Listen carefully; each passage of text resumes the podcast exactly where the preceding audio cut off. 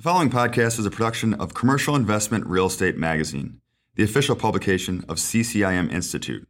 For more on the latest trends, best practices, and continuing education in all areas of the industry, visit our website at ccim.com and sign up for our education e newsletter.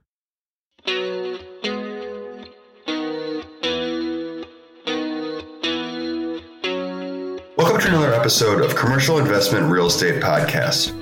I'm Nicholas Leiter, Senior Content Editor of the magazine. In this episode, Larry Guthrie, CCIM Institute Director of Communications, is joined by Matt Bronfman, Principal and CEO of Jamestown, a global real estate investment and management company that has completed massive downtown projects, including Chelsea Market in New York, Ponce City Market in Atlanta, and San Francisco's Ghirardelli Square. The two discuss the secret to the firm's enduring success through its 37 year history supporting tenants during COVID 19, and strategies for approaching the retail space from a unique perspective. Bronfman also details Jamestown's direct to consumer investment platform to encourage participation from new sources. Hi, I'm Larry Guthrie, Director of Communications for CCIM Institute. I'm here with Matt Bronfman, CEO of Jamestown, a global real estate investment and management company. Jamestown's ongoing mission has been transforming spaces into innovation hubs and community centers. And I think their track record speaks for itself with projects like Chelsea Market in New York City, Ponce City Market in Atlanta, Ghirardelli Square in San Francisco, just to name a few. Before we jump in, we do have a quick disclaimer for compliance purposes. Securities are offered through North Capital Private Securities corporate member FINRA SIPC. Jamestown's portfolio of projects is not representative of Jamestown Invest One's investment strategy and the scale of investments the fund intends to make. An investment in Jamestown Invest is illiquid, involves substantial risk, and there is a potential for loss or part or all of investment capital. Visit jamestowninvest.com slash OC for more information and the full offering statement. And we'll get more into that when we chat uh, with Matt. But now that we have that out of the way, thank you for joining me, Matt pleasure to be here, Larry. Nice to be speaking with you and to be a part of this this, this dialogue. Absolutely. It was, you know, I was, uh, when I looked at the projects that you had done, I, I, had to say, you know, it's, it's, we so often see these really high profile projects, but don't know the names of the people and the companies behind them. So I was, uh, it was exciting to have a chance to talk with you about your 37 year history. You've been around for quite some time some incredible accomplishments. You mentioned that the firm braved the Great Recession relatively unscathed. What do you think was the secret behind that? Well, I'd say a few things. Number one, we were one of the largest sellers in the United States, a little over $5 billion in the 18 month period leading up to the Great Recession. We just had a a company view that the markets were overvalued and were one of, if not the largest seller in America in advance of the Great Recession. But of course, um, relatively is a relative term. To be clear, we took our lumps as well. Um, we had good, we were fortunate to sell a lot, but we owned plenty of assets. But I would say a few things about what we continued to own going into the Great Recession. We, number one, we had a diversity of assets across markets, across product type, and that helped us a lot. We also have a really strong internal value add team. We have people who do leasing, who are in marketing, who are in development, construction. We're a real believer that there's, I'm a believer that there's a difference between what I call allocators of capital in the real estate space who more sit on the sidelines and sort of cross their fingers and hope things go well. And they're operators of real estate who are, who roll up their sleeves and really dig into the dirt, so to speak. And we're that latter category. We're roll up our sleeves guys. We're in the real estate business. We're not money managers. We're not tech guys by nature. We are a real we are a real real estate company. And all of our internal skills, our vertically integrated teams really helped us a lot in the Great Recession. Um, And it also made us better coming out of the Great Recession. In other words, it's easy when the wind is at your back and things are going well. But when you've had to basically tilt against the wind and fight against it and create your own momentum, I actually think the Great Recession made us a much, much better team today than we ever were in the past. It made us more resilient. It made us more creative and just a better operating real estate company. So it really set us up for the future very, very well.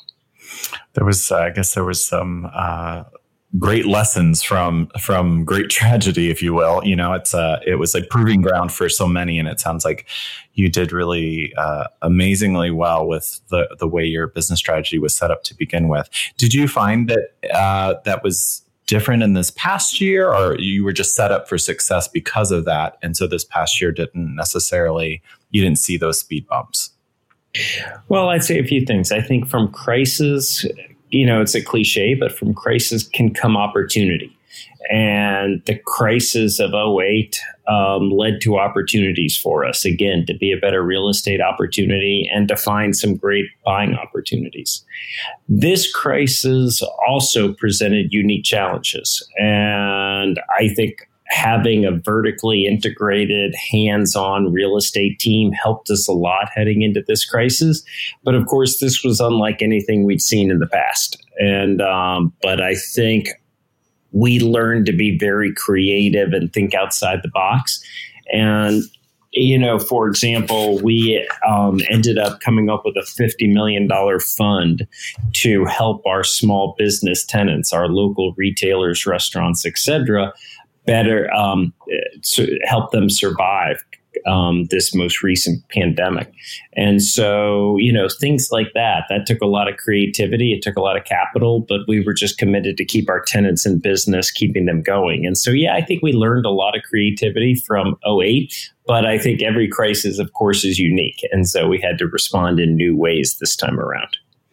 Yeah. And I was really heartened to hear about the $50 million fund. You know, it's, it's not something that everyone did during the crisis. And certainly you're in a position to where you might be able to raise those funds more readily than another firm. But clearly that, that commitment to being that strong corporate citizen it, it, above and beyond the fact that it's, it's great business uh, as well. But you know, why is that important to you um, outside of the business sense? And what are the benefits that you've seen from doing an initiative like that that other firms could scale at their level?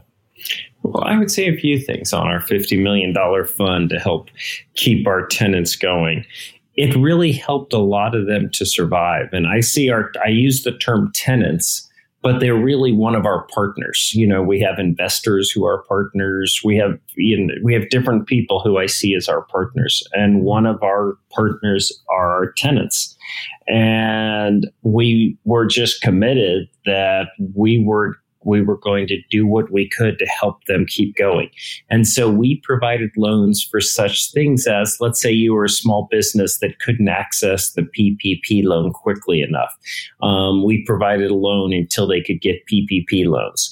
Or if they were a restaurant that needed to redo their kitchen or create outdoor seating, we provided loans for that sort of thing. The other thing we did was we set up a tenant portal so all our tenants could go there and find out best practices, whether that was best practices on how to fill out a PPP for a PPP loan, or whether it was how to redo your seating, how to improve your app to get more food to, to to do better with Uber Eats and things like that. We were really committed early on. And, you know, for us, it's really about being part of the community. Um, one of the things that's always distinguished Jamestown, I think, is that we've always been about improving the quality of life, economic develop, development, advancing the community, those sort of things. You know, we, you know, at our Ponce City Market project in Atlanta, we were early with a job training program and job hiring program for people in the community. We really think one of the things that good retail does today is it becomes part of the community. I, one of my go to stories is we have a bookstore at a handful of our projects. Bookstores are often not the highest paying tenant But if you're going to see your project as sort of a main and main, I think one of the things you need to do is have that have some type of a bookstore. And so you know, it's all wrapped up in one, whether it's having a lot of local tenants versus purely nationals, whether it's having a bookstore, whether it's having a tenant portal to learn best practices or setting up this this loan program for our tenants. It's all about really being part of the community and really helping to foster that. I, I love the tenant portal. It's uh, communication was a theme throughout the pandemic as far as uh, best practice. You know, how can you help uh, get through the past year? And that tenant landlord communication was so key. And to have something uh, like a portal to share all of those best practices and really, like you said, be a partner to them and help them. You know, their their expertise is in running their particular business, and they're faced with these kind of uh, unprecedented challenges, and to be able to go in and help them and share those best practices, I'm sure made all the difference with them and, and meant a lot to them as uh, a business relationship or even a personal relationship that they, I'm sure, at some level they they feel with working with you so closely throughout this past year.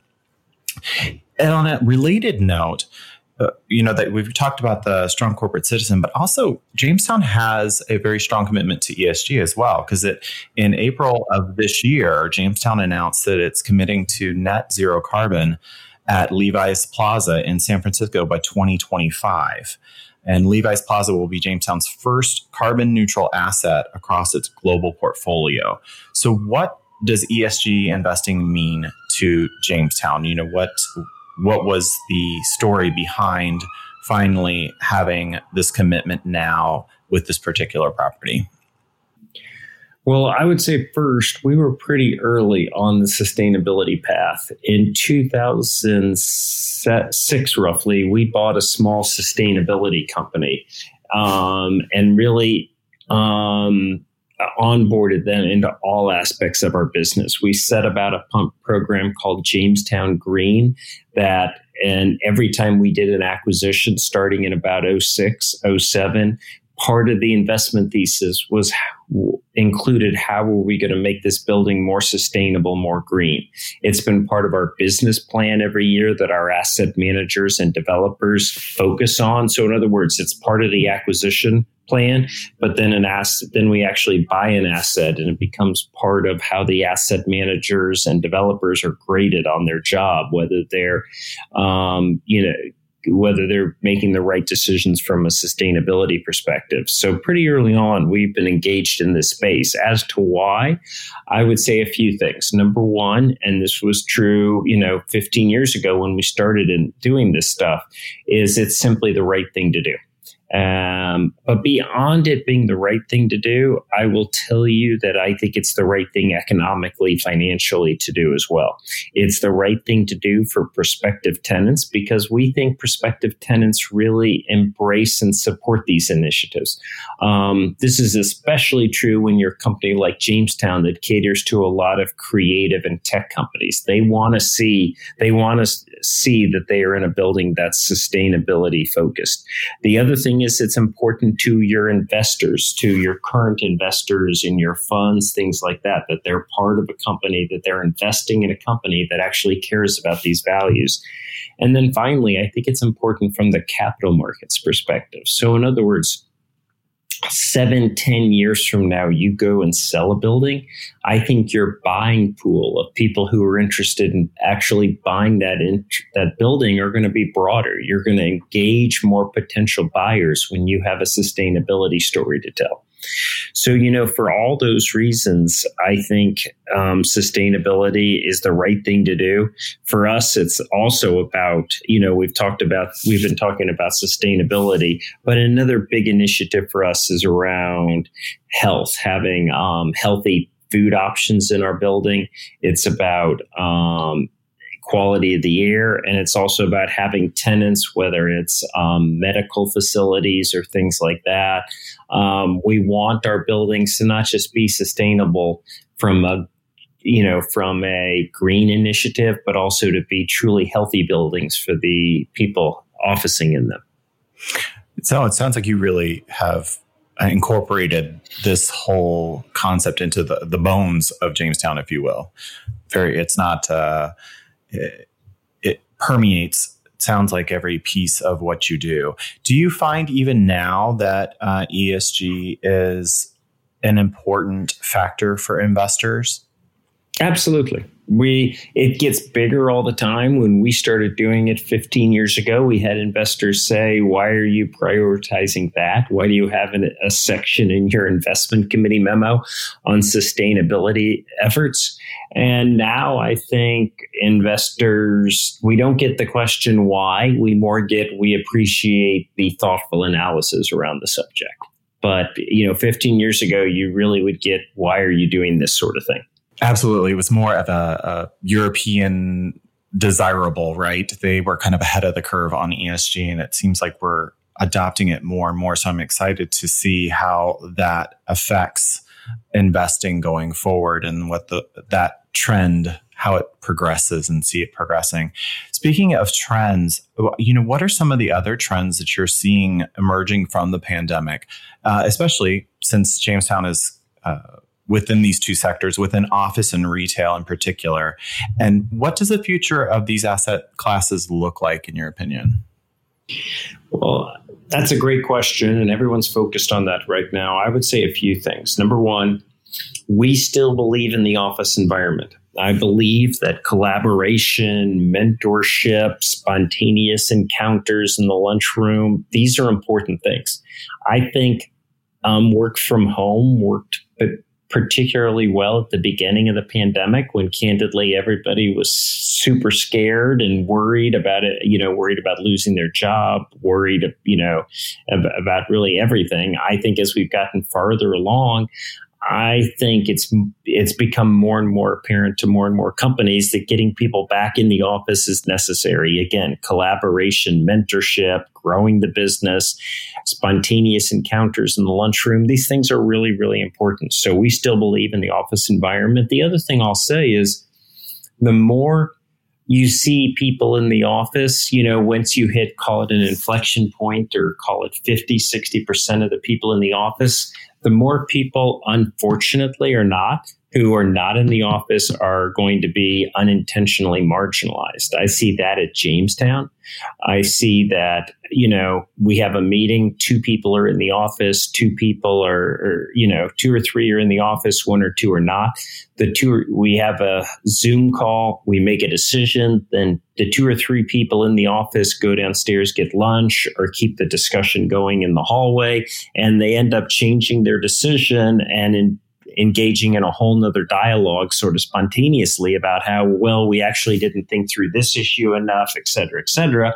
And so they change the decision send around an email that says hey we've changed our opinion. We're now going to do x and very quickly, unfortunately or not, it's, it's, unintentional. The people who are not in the office end up to some degree marginalized and feel a need to come into the office the next day. So, you know, we still believe in the office environment. We think there's a growing need for office space. Um, I also think densities will increase or densities will decrease. We basically went from a period about 20 years ago where we were giving about 250 square feet per person in an office. The tech companies got super, super dense and they took an old school like lunchroom table and declared that was an office for 10 people, all of whom were going to be on the phone all day and got their densities down, say into the 80, 90 square feet per person range. And my point of sharing that is I don't think we're going back to 250, but the 80 to 90 doesn't work when you're increasing where you're going to be worried about, you know, germs and things like that, more worried than before. But it also doesn't work because it was never really effective to have eight people at a lunchroom and calling that an office for eight. So I think you'll see a reverse densification um, coming out of the pandemic as people think about their future office needs the end result of this is yes, there are some office spaces that are obsolete, but I think there remains a need for good office space. And this is true as retail as well. Here's here's the way I, I would put it. Whether you're talking office and or retail, You have to create a space that's dynamic enough and engaging enough to get somebody out of their pajamas. It's easy in the 21st century in 2021 for someone to stay in their pajamas, do their shopping, and to some degree do a fair amount of their work too. And so I think what Jamestown has done really well with our vertically integrated teams is going to be even more rewarded into the future. And that is creating engaging environments, whether you're talking Chelsea Market in New York, Industry City in New York, um, the innovation and design just building in Boston, um, Georgetown in DC, Ponce City Market in Atlanta, Ghirardelli Square in San Francisco. I think what Jamestown does well is creating engaging environments where people will want to linger longer. I look at it like a good office retail environment creates almost that second space for you. You have your home space that, that is your home, but you have that second or third space where you're also very comfortable, where you feel engaged, where you're around interesting people, looking at interesting stores in an interesting, engaging office environment. So I think I we still believe in the office environment. We think you've got to do it with health and safety in mind, which again I think we're very good at. The other thing I think is really important are what I would call horiz- some horizontal um, campuses, whether that's Levi's Plaza in San Francisco or Southern Dairies in Atlanta. Um, I think these are important. These sort of um, horizontal campuses where you can get outside relatively easy um, are also incredibly important. So, as a follow up question for the retail side of that answer, with those big, beautiful properties, as you mentioned, you know, um, with uh, Ghirardelli and, you know, those types of things, that uh, allow, you know, that's something that perhaps the local retail firm might not be able to take full advantage of. Do you have any type of tips or anything for what do you do if you're not a store in one of those uh, kind of community experiential properties like a Ponce City Market? I one of the phrases we like to use at Jamestown is how do you surprise and delight people? Again, to get somebody out of their pajamas to go shopping, I think surprise and delight is are key. You've got to do things where somebody will walk into the store and think to themselves, wow, that was a surprise. I didn't expect to find that here. Or, wow, that's really interesting architecture. That's really interesting. Or, you know, you've got to get people, you've got to bring a smile to their faces. You've got to be able to surprise them. Again, I think our projects do that really well. If you're not at a project that's super engaging. I think it's simply on you to try to do that on your own, which is hard. Um, and I will say I'm very proud that if you look at our foot traffic numbers at our properties, they're really on from a retail basis, in particular on the weekends, they're at pre-pandemic levels now. So it's really exciting for us. That's fantastic.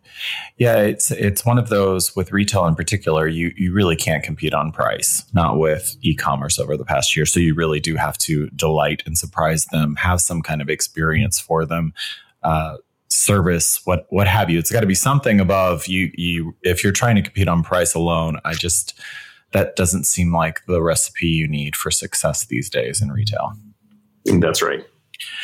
So you happen to have properties across the country and certainly are very familiar with uh, all of the changes and where the movement of people, especially over the past year with migration of uh, where people are going and have moved, especially given that they can do remote work. Are there any uh, MSAs of particular interest uh, when you're looking at like future acquisitions that you guys are keeping an eye on?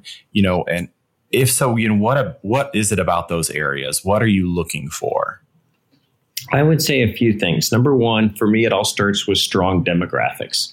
I would I never invest in markets without really good demographics where I think young people or young educated people are moving. Second thing I really like in a market is good job growth. And that goes hand in hand with the demographics. I'm looking for job growth in industries that are tech, that are creative, things like that. Atlanta has a lot of that. Um, so do a lot of the other Sunbelt cities. They have great demographics and really great job growth. Something else I look at that isn't always easy to find is I do have a preference for what I call supply constrained markets. Um, markets where it's not easy to just put up a new office building, new retail project. I like markets that are a little bit more predictable, where um, the zoning zoning makes it easy, makes it difficult. There are some markets in the country where you can put up anything on any street corner, and that makes it harder to to really drive rent. So, for example, New York is a great example of, a, generally speaking, a supply constrained market. Zoning is very difficult. Um, the the neighborhoods are primarily built out. There aren't a lot of just parking lots or, you know, that are sitting fallow waiting, waiting for development. So we like supply constrained markets as well. But for us, it really starts out with strong demographics and good job growth. Um, and then, you know, Atlanta has those, which is why, you know, here at, Jamestown, we've been successful recruiting and attracting a number of innovation innovative companies from you know the Airbnbs and others to the market. Um, but for us, again, we think if you can create that engaging envi- environments, they can. Re- if you're in markets like Atlanta, Raleigh, Durham, you know, et cetera, you can create that innovation hub, and we love to be part and help facilitate innovation hubs. And not only just facilitate innovation, uh, you actually kind of do your own innovation as well, which I'm excited to chat with you about. Uh, recently, you uh, launched a direct to consumer platform through Jamestown Invest, you know, in an effort to, you know, what was behind that decision to broaden your capital source to include retail investors. Um, you know, there's been plenty of talk about crowdfunding in commercial real estate in recent years. Why do you think your crowdfunding model is working so well? I, it, first of all, it's really exciting to be pursuing it. Um, to best answer that, just to give you some history, Jamestown has two mer- primary capital sources. We got our start rating raising capital in Germany from retail investors, what I call the dentist in Dusseldorf. We then, secondly, diversified and added what I would call more traditional institutional capital, including some large US, US state pension funds, etc. What was missing is what I might call the third leg of the stool, which was retail investors in the US, sort of the dentist in De- Detroit or Decatur comparable to the dentist in Dusseldorf. And again, we had a long history with these retail investors in Europe. It was com- coming to the US was new to us. And what changed was some of the recent changes in regulations that really are fostering with the SOX Act and other things that have really fostered what I would call democratization of investing. Increasingly, Americans are interested in going direct and having a say in who they invest with and that sort of thing. We also had friends through the years asking us here in the US, how do I invest in a Jamestown product? And the answer until recently was, sorry, you really can't. Um, we have an institutional caliber company that has raised a lot of institutional funds through the years. You know, we have roughly ballpark over 12 billion in assets under managed today. And when I looked at the crowdfunding space, again, I saw that this is a growing space that Americans want to invest direct, and some of the um, recent legal cha- changes in DC had made it easier to do so. But I didn't see a lot of what I would call institutional caliber real estate companies operating in this space. And we are not a tech company dabbling in real estate. We are really, we're a real real estate company. But the idea of engaging with tech and doing a direct to consumer experience on the internet, we thought was really unique. And the opportunity to also create an alignment where Jamestown myself and others are some of the biggest investors in this fund, paying this basically paying the same structure as our investors. Um, we just thought this was an interesting place to be. We see it as a long term business for us. In other words, we got into this business not expecting to be hugely successful in year one, though we are successful, um, but with the idea that you plant seeds so that over the next seven, ten years, it reaps rewards. And so we're really excited to be in this direct to consumer business right now. Yeah, and it, and it actually has already yielded results for you, right? With uh, Southern Dairies at Ponce City Market.